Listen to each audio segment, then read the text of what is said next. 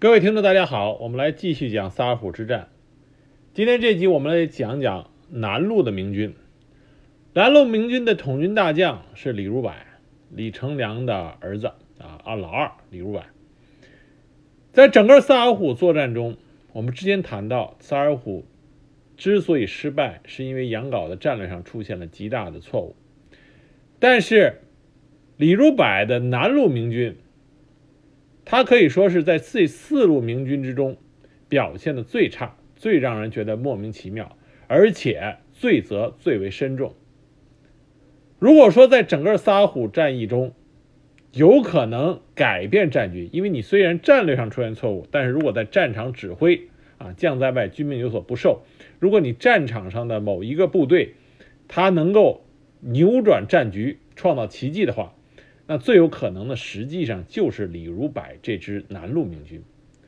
可是李如柏不仅没有抓住战机啊，甚至可以说是畏怯不前，最后导致啊其他三路明军都被努尔哈赤啊这个歼灭。无论是杜松、马林还是刘挺，我们不论怎么说他在战场指挥上有什么错误什么，但这三个人都是和努尔哈赤的后金军血战到底。只有李如柏跟后金的军队连面都没有打，最后啊就撤走了，跟后金军队的主力连面都没有打就撤走了，打的是极为的窝囊。我们都知道杨镐和李家的这哥几个关系都非常好啊，跟李如梅、李如柏、李如珍，包括已经死的李如松啊，关系都很好。所以杨镐在他所指挥的几次作战中，包括朝鲜作战，在蔚山之战的时候，就是因为杨镐想让李如梅立下首功，才耽搁了最后的啊攻击，造成日军反败为胜，给明军造成损失。那么在萨尔浒要打萨尔浒之战的时候，杨镐受朝廷的任命成为了最高统帅。如果这个时候李如梅还活着的话，李如梅就会是南路明军的统帅。可是李如梅在万历四十年的时候就已经死了，这是万历萨尔浒是万历四十七年的事情啊，这个大家要知道，李如梅已经去世了。如果南路明军是李如梅担当统帅的话，也许会不一样，因为李如梅是李成梁的儿子里面，除了老大李如松一代名将以外，就属李如梅啊能打仗。在碧蹄馆之战里边，李如梅曾经两次射杀了日本啊大将立花家的两员大将，使得明军当时军威大振。那很可惜，李如梅这时候死了，所以南路明军的统军大将就变成了李如柏。为什么杨镐要把南路明军交给李家的这个李如柏呢？是因为南路的明军实际上他距离赫图安拉，就是萨尔浒之战明军的啊目标总目标就是赫图安拉，就是后金的当时的首府。那么攻取赫图安拉最近出发的那一路就是南路明军。杨镐想把这个大功交给李如柏，很可惜李如柏这个人啊没有完成这个任务，甚至啊连距离那个目标连碰都没敢碰一下。李如柏并不是像萨尔浒之战中表现的一直这么不堪，他曾经随着他的兄长李如松担任入朝作战的副将，也是很勇猛的。李如柏年轻的时候胆子很大，我们之前讲过，他在京城里边喝酒，别人放鞭炮他放大炮啊，一炮还把皇帝都给吓着了，因为李家当时功名太盛，所以没有追究他。李如柏年轻时候打仗其实很猛，但是在萨尔浒的时候，这个人已经彻底的丧失了一个武将应该有的那种勇气，变成了一个窝囊废。那么这比如这里边我们说一下李如柏在整个萨尔浒中的表现。当时萨尔浒啊，当时李如柏他领的是南路明军，作为一个领了一路明军的统帅，李如柏应该有他自己在战场上的直觉、观点，甚至决断。可是李如柏却并不是这么做的，他完全听的是杨镐的指挥。杨镐让他进就往前进，让他让他慢慢的他就慢慢。而我们知道杨镐他本来就对后金整个的军力部署、军力情况以及运动的方向都完全不知道，他又没有在前线，所以杨镐很多的决定、很多的命令都是不切实际的。虽然李如柏是距离赫图安拉最近的这支部队，但是他出行出发的地方是清河，清河那里道路比较狭窄，而且下刚下过大雪，所以部队的行进就是很慢。李如柏本身他又没有催促部队能够克服困难加紧前进，所以李如柏这一支部队这支明军行进的极为缓慢。现在我们回头看李家那哥几个，那么像李如松、李如梅，他们长期随着他的父亲李如啊、呃、李成梁在辽东镇守，他们对后金啊对努尔哈赤的实力是了如指掌。那么同时在对后金的部队以及后金将领，包括后金的这个清太祖和努尔哈赤都很了解的情况下，李家的这几个儿子表现并不一样。对于李如松、李如梅来说，了解敌情、清楚敌情是一回事，这只是帮助你能够更清楚的去掌握敌人的情况，从而做出应对。但是对于像李如柏、李如珍啊，后面我们会提到李如珍这几个人、这几个儿子来说，他了解了后金的强大，就变成了他害怕敌人的原因啊，非常的害怕跟后金部队作战，尤其是李如柏在萨尔浒里的表现。从另外一方面来说，努尔哈赤也很了解李家的这哥几个的特点，所以努尔哈赤在听说是李如柏领了南路明军啊的时候，他不顾这路明军对他的威胁是最大的，也是离他最近的，努尔哈赤根本就没有派任何的主力部队对付这路的明军。他清楚的知道李如柏的胆子已经被吓破了啊，根本不用管他。那么李如柏当时行进，他碰见的后金的骑兵有多少人呢？只有二十二十个骑兵啊，二十后金骑兵。而就这二十个后金骑兵，就把李如柏的南路明军挡在了虎兰。那么当时李如柏他的部队得到了消息，知道后金的主力在和杜松和马林大战。他的副总兵贺世贤就向李如柏建议说，进军直取敌巢穴，以制敌之所必救，攻其所不守，可大可也啊，就我们趁现在赶紧冲过去，前面没有敌人的部队，这样我们就可以立下大功啊，取得这场战役的胜利。可是李如柏他就不听啊，他一方面害怕，一方面杨镐没有命令，他还是迟滞不前，耽误了战机。后来到了三月二日，就是两天之后，贺世贤又一次向李如柏建议说，进军扑敌之虚，可谓进而不可御者，充其虚也。倘敌四军与我战，则北路军得进，敌遭夹击，而南路军得倒敌巢穴也。啊，什么意思呢？就是说我们现在冲进去，敌人他必然要分兵，他如果不分兵，他如果去管北路军，我们就赢；如果他们来抵挡我，北路军就能冲进去。结果李如柏还是不听，还是不动。到了三月三日，后金军已经把杜松啊杜松这个当时这个这路明军给全歼了。那么后金的部队回军兴京，这时候贺世贤贺世贤再次建议让李如柏率领南路明军直插敌人的侧背，可是李如柏依然不动，就是要等杨镐让他退军。我们这里已经不知道李如柏到底是怎么想，他难道不明白如果是这种下场他就撤兵的话，他必然遭受弹劾，不会有好下场。可是李如柏这时候就跟中了邪一样，就是不肯进兵，所以他那一路明军的战机全部被他给耽误掉了。到了三月四日晚，杨镐命令李如柏回兵的命令到达了虎兰，因为这个时候杜松和马林都已经失利了。那么史料里写，如柏如逢大赦，马上夺路回走。啊，就是李如柏的感觉就是我终于等到你这个命令了，我终于可以走了，所以他马上夺路回走。可是你跑就跑吧，你到底是把部队整理好了有序撤退也行啊，他不啊，就是大窝蜂的一窝蜂往回退。这个时候后金在他面前还有那二十个骑兵呢，啊，这时候率领这二十骑兵的后金将领抓住了战机，二十骑后金骑兵就敢对着李如柏的部队进行冲击，结果李如柏的军队大乱，当时被挤踏被踩死的人就达到了接近千人。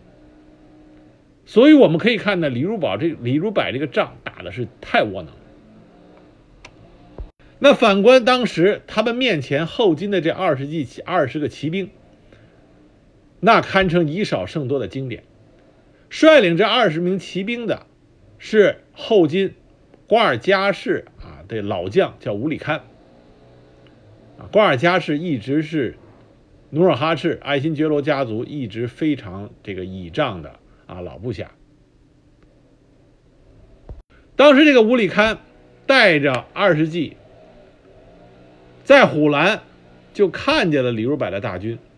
于是乌里堪就用疑兵之计吓阻明军，他在山巅驻马，大呼攻守，四顾为止，做好像自己指挥着千军万马的样子，又命令部下登山鸣锣，做大军追击状，就在山上就吹号。所以李如柏本来就害怕跟后金军啊对阵，又听了这么大的动静啊，他就害怕了，所以就生生的被乌里堪所率领的这二十名骑兵在虎兰岗给困在那儿了。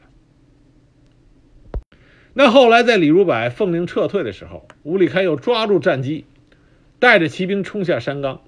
这二十骑骑兵一人未伤一人未损，斩杀了明军四十多人，俘俘获了五十多匹马，造成明军大乱，踩死踩伤啊一千多，所以取得了一个大获全胜以少胜多的奇迹。那李如柏的部队中也并不是没有人能打，能打的就是这个屡次向李如柏提出正确意见的贺世贤副总兵贺世贤。贺世贤是当时在辽东战场上一员明朝的猛将。其实塞尔虎大战中很多啊在各路主将身边的这些副将都很猛，都很厉害。贺世贤贺世贤当时他成名的一战啊成名的一战就是在努尔哈赤打下抚顺之后又突袭清河，在清河他打下清河以后啊就回撤。这个时候贺世贤听到这件事以后，当时他就在附近领军，所以他疾驰出塞，狂砍了一百五十四颗后金骑兵的首级啊，可见此人有多猛。后世老说后金的骑兵啊有多厉害多厉害，但并不是这样。之前在明朝，明朝他们对面的对手，无论是这个时候啊像贺世贤这样的猛人，还是之后的关宁铁骑，跟后金骑兵对阵的时候都不逊色。所以当时贺世贤因功升为副总兵，才任了李如柏的副将。那么后来这个贺世贤呢，在萨尔浒之战结束以后依然镇守辽东。铁岭之战的时候，虽然努尔哈赤攻下了铁岭，可是贺世贤依然奋力驰援，斩获后金骑兵首级百余级。之后又连战徽山福安堡，再次斩获后金骑兵首级二百余级。所以贺世贤在后期的这一系列的表表现和其他当时明军的其他的武将屡战屡败有着鲜明的对比。但是这么一员猛将最后在沈阳之战的时候啊战死了。贺世贤猛是够猛啊，但是有的时候他也是属于啊就是轻兵冒冒进。在沈阳城下刚开始啊他是杀的后金当时的侦啊侦察骑兵，杀的是片甲不留，但是就是因为他这么猛，努尔哈赤设了一个计策啊。努尔哈赤是非常善用计的这么一个清太祖，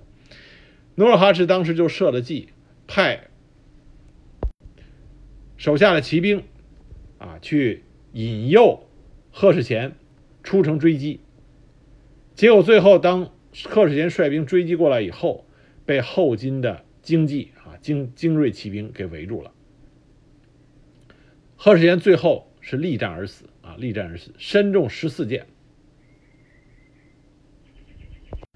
很可惜了，这么一位啊明朝的猛将啊，这是我们讲一下贺世贤。顺便，那我们说一下为什么李如柏会这么的胆小。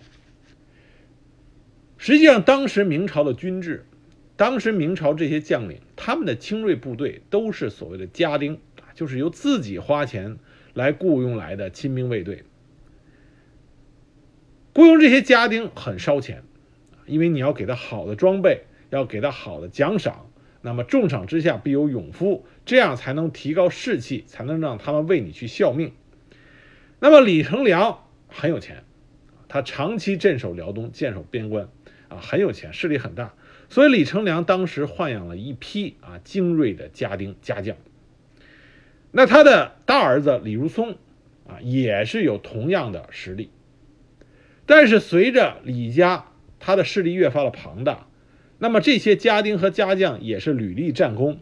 那么立了战功就有赏，赏就不仅是金钱的，还代表着地位的提高啊。那么就是武官的衔儿，慢慢的都给了他这些家将。那随着地位的提高，势力的增长，李成梁和李如松这批能打的家将，渐渐的也都变成啊这个桀骜不驯，开始有自己的势力范围，自己的算盘了。所以到了李如柏这个时候，他手下的这种家丁猛将实力已经和他父兄那个时候相去甚远。那再加上李如柏常年征战，李家势力也大，势力大，你的生活就变得啊开始骄奢。李如柏他能够在之前在年轻的时候能在北京城里放大炮，就说明他这个人啊，从人性上来说，他这个人就比较容易骄傲自满。所以李如柏一方面他本身啊骄傲自满，认为自己很厉害，那么很厉害的反义反面就是开始惜命。往往都是这样，一个人当觉得自己是一个啊不世之才的时候，他往往就珍惜自己的命，他就开始害怕。那么另一方面呢，我们之前说过，李家父子对后金努尔哈赤啊了解的太清楚了，所以他们深刻的知道后金军的实力。举一个例子，李家儿子们里另外一个牛人李如梅，在朝鲜出征的时候就跟朝鲜人说过，他说努尔哈赤很强，努尔哈赤如果拥有七千兵力的话，可以当日本兵的十万。所以由此可见，李家的这些儿子们对后金的军力啊有深刻的了解。所以李如柏一方面惜命，第二个手里的实力下降的厉害，那么他又知道后金的实力很强，综合这几个因素在内，他的胆子就变得很小，他很害怕和后金的部队进行直接的对抗啊，他觉得自己打不过，所以能避战就避战，能不去打就不去打。但是李如柏他也不想想，李家功高震主了很久了，而且啊，李家李成梁的这些儿子们大部分都是拥有啊重兵的明朝戍边大将，御史们在朝堂之上早已经看你们家不顺眼，你这个时候犯这样的错误，那这些御史还能放过你吗？所以在萨尔浒之战之后，以浙江道御史杨鹤为首的一批御史言官就开始疯狂的弹劾啊李家，啊，趁这个时候算总账。因为萨尔浒之战，杜松战死，刘挺战死啊，部队都是血战到底。马林虽然回到了开原，但是三个月之后在开原又战死。只有你李如柏一支部队没有跟后金大部队啊接火，还被后金的二十骑兵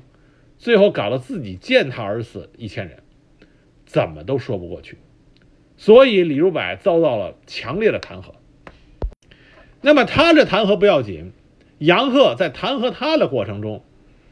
啊，这个但凡开始啊，这个你落井我就下石，所以杨鹤就想到了死去的李成梁，他认为努尔哈赤能有今天，和李成梁的纵虎、杨虎为患，啊，密不可分。那么御史言官们就将抚顺之战之后明军的一系列的失利全部都归罪于杨镐和李如柏。当时户部有一个给事中叫李奇珍，他更挖掘出来一个秘闻，什么秘闻呢？就是李如柏的一个小妾是努尔哈赤弟弟苏尔哈赤的女儿，而李如柏的三儿子就是这位小妾所生。他指出当时辽中的民间有这么一句歌谣，叫奴求女婿做镇守，未知辽东落水手。这一下就更了不得了，本来朝堂之上对李家父子的这种强大的势力就不满意，这个时候抓住你的致命伤，肯定就是啊往死里搞。那这个时候李如柏他也清醒过来了，但是后悔药没得吃。李如柏也知道自己在萨尔浒之战中的表现令他的家族蒙羞，也令他的家族有可能遭到啊万劫不复的这种灾祸。李如柏这个时候啊清醒过来，但是虽然悔不当初，已经没有办法纠正，所以李如柏就自尽了啊，他这羞愧难当，他就自尽了。但早知如此，何必当初？萨尔浒哪怕他能够勇敢地往前冲，也可能战局就不会那么糜烂，后金有可能就会付出重大的代价。那么即使明军战败，也可能后金的损失也很大，在很长一段时间里，后金也得去休养生息，那之后的种种就可能不一样。那历史没有如果，李如柏就是畏缩不前，所以萨尔浒惨败。网上现在争议比较多的是，如果李如松活着，如果李如梅活着，那么他们率领李如柏率领的这支明军会不会战绩就不一样呢？有可能，因为李如松、李如梅都是很会打仗的啊战将，再加上他们对后金的实力包括努尔哈赤的特点都了如指掌，也可能情况就不一样。那么有一种说法说李家的父子通敌，跟努尔哈赤这个勾连在一起，这个我觉得可信度不高。为什么这么讲呢？因为当时的后金包括努尔哈赤在李家父子眼里那就是蛮族，所以说他们跟努尔哈赤有利益的勾结，那么平时和平的时候互市啊，或者在一些小的事情上啊互通有无啊，这可以相信。但是在这种萨尔浒这样决定明朝命运的大战里边，李家父子不会做出那种啊和努尔哈赤相互勾结的，致使明朝大败这种可能性基本基本上是没有的啊。李家父子不会做出这种事情的，不是说他们有多么的高风亮节，而是说在明朝和后金当时的那种实力对比下，没有人会去选择和后后金合作。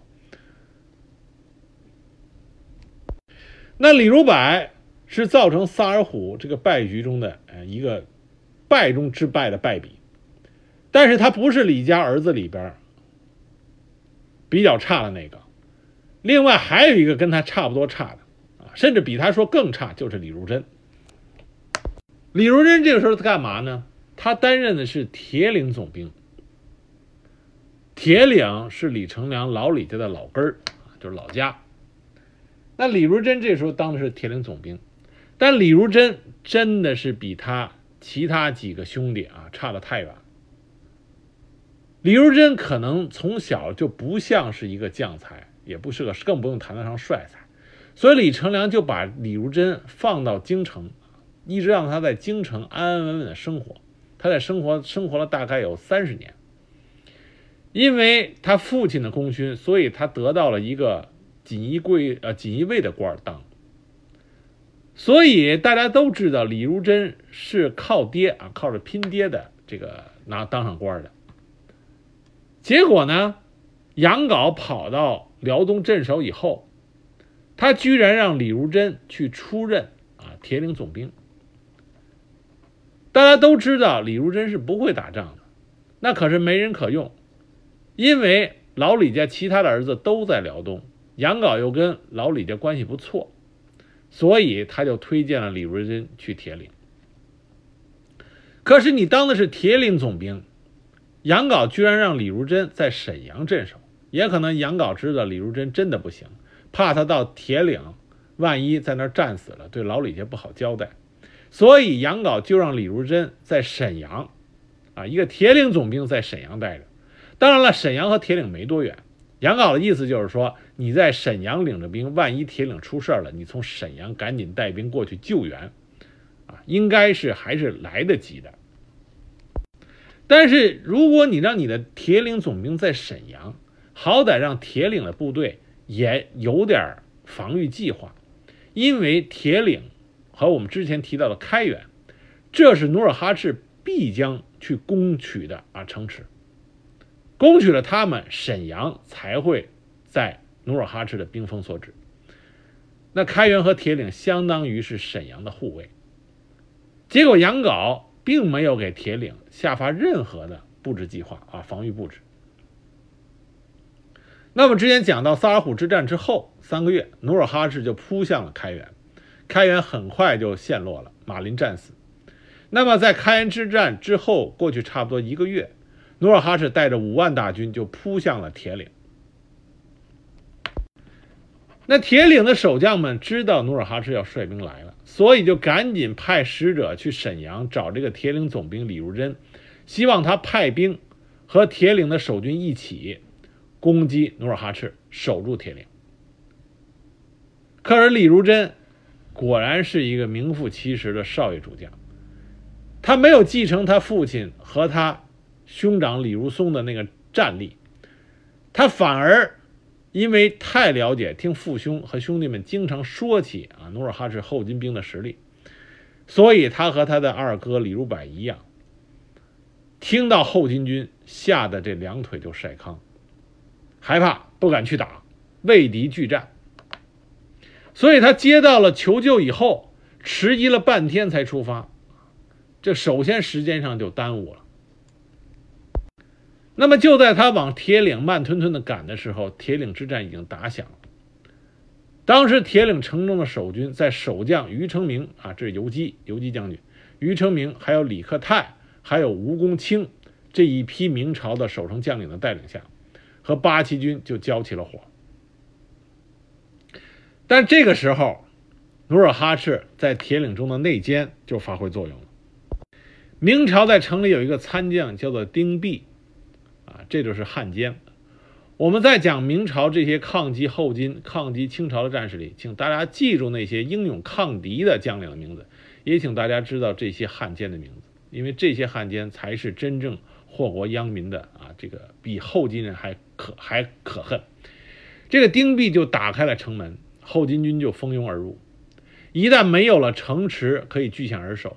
那么很快当时守卫铁岭的这些英勇奋战的明军就基本上都力战而亡了。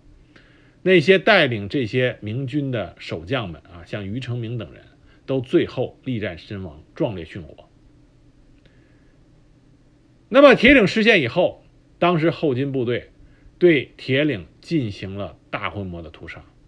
啊，开原和铁岭都是遭受了这个后金军队的涂炭。那最夸张的是什么呢？最夸张的是李如珍他走得再慢，铁岭离沈阳也太近了，所以李如珍这个时候他并不是没有到铁岭，他到了铁岭，在铁岭城外大概十几里的地方，就在那儿等着看着铁岭在那儿打仗。他当时手下的部将都看不过去，几次要求请战，可他就是按兵不动。后来努尔哈赤攻占了铁岭，然后努尔哈赤就撤了，因为那个时候后金对占领城池没有太大的兴趣，所以劫掠完就跑了。一撤以后，李如珍一看他撤了，我也跟着撤。那这个时候他不傻了，他临走的时候让人去把城外死去的战死者割下首级，冒充他在战场上杀掉的敌人，以此来冒功领赏。所以你说他傻吗？他也不傻，他很精。而且他割的也不少，他割了一百七十九颗首级啊，说他砍杀了一百七十九个后金的兵。但是事实摆在那儿，铁岭攻陷以后啊，被攻陷以后，军丁死亡四千余人，城乡被杀的百姓达到万余人。真相到达了朝廷中枢，言官们看不下去了啊，弹劾李如真。当时领衔弹劾老李家的就是后来的辽东经略啊，辽东的名帅啊，熊廷弼。熊廷弼当时啊，就是慷慨陈词，就说李家这些啊，这些李如柏、李如真没有尽到武将的责任，使得辽东的战事糜烂。所以最终李如真是被下狱了。啊，最后在狱里边啊下狱了，所以后来是充军免死，充军了。所以我们在讲萨尔浒南路军李如柏的时候，顺便把他的弟弟另外一个不堪的李如真啊也给大家讲一下。那么李家这两个可以说是不孝子，让他的父亲和兄长赫赫的威名啊蒙羞。所以说将门不一定出虎子，将门也多有犬子，而且李如柏来说，年轻的时候能打仗，不代表岁数大了还能打仗。了解敌人的强大，做出合理的应对是一回事儿；了解敌人的强大，却把自己的胆吓破了，就是另外一回事儿。一个是啊，前一种那叫名将，后一种这就会成为败军之将，成为耻辱之将。那么今天这一集我们就讲了南路明军啊。畏缩不前，使得萨尔浒战局进一步糜烂。那明天我们讲最后一集，就是刘挺啊，大刀刘挺壮烈殉国，他是打的是最英勇的一仗，而他手里手下的精兵强将也比较多，是给后金造成啊比较大的损失。那明天我们讲最后一路，这样才完成了整个萨尔浒战役一个全景的一个描述。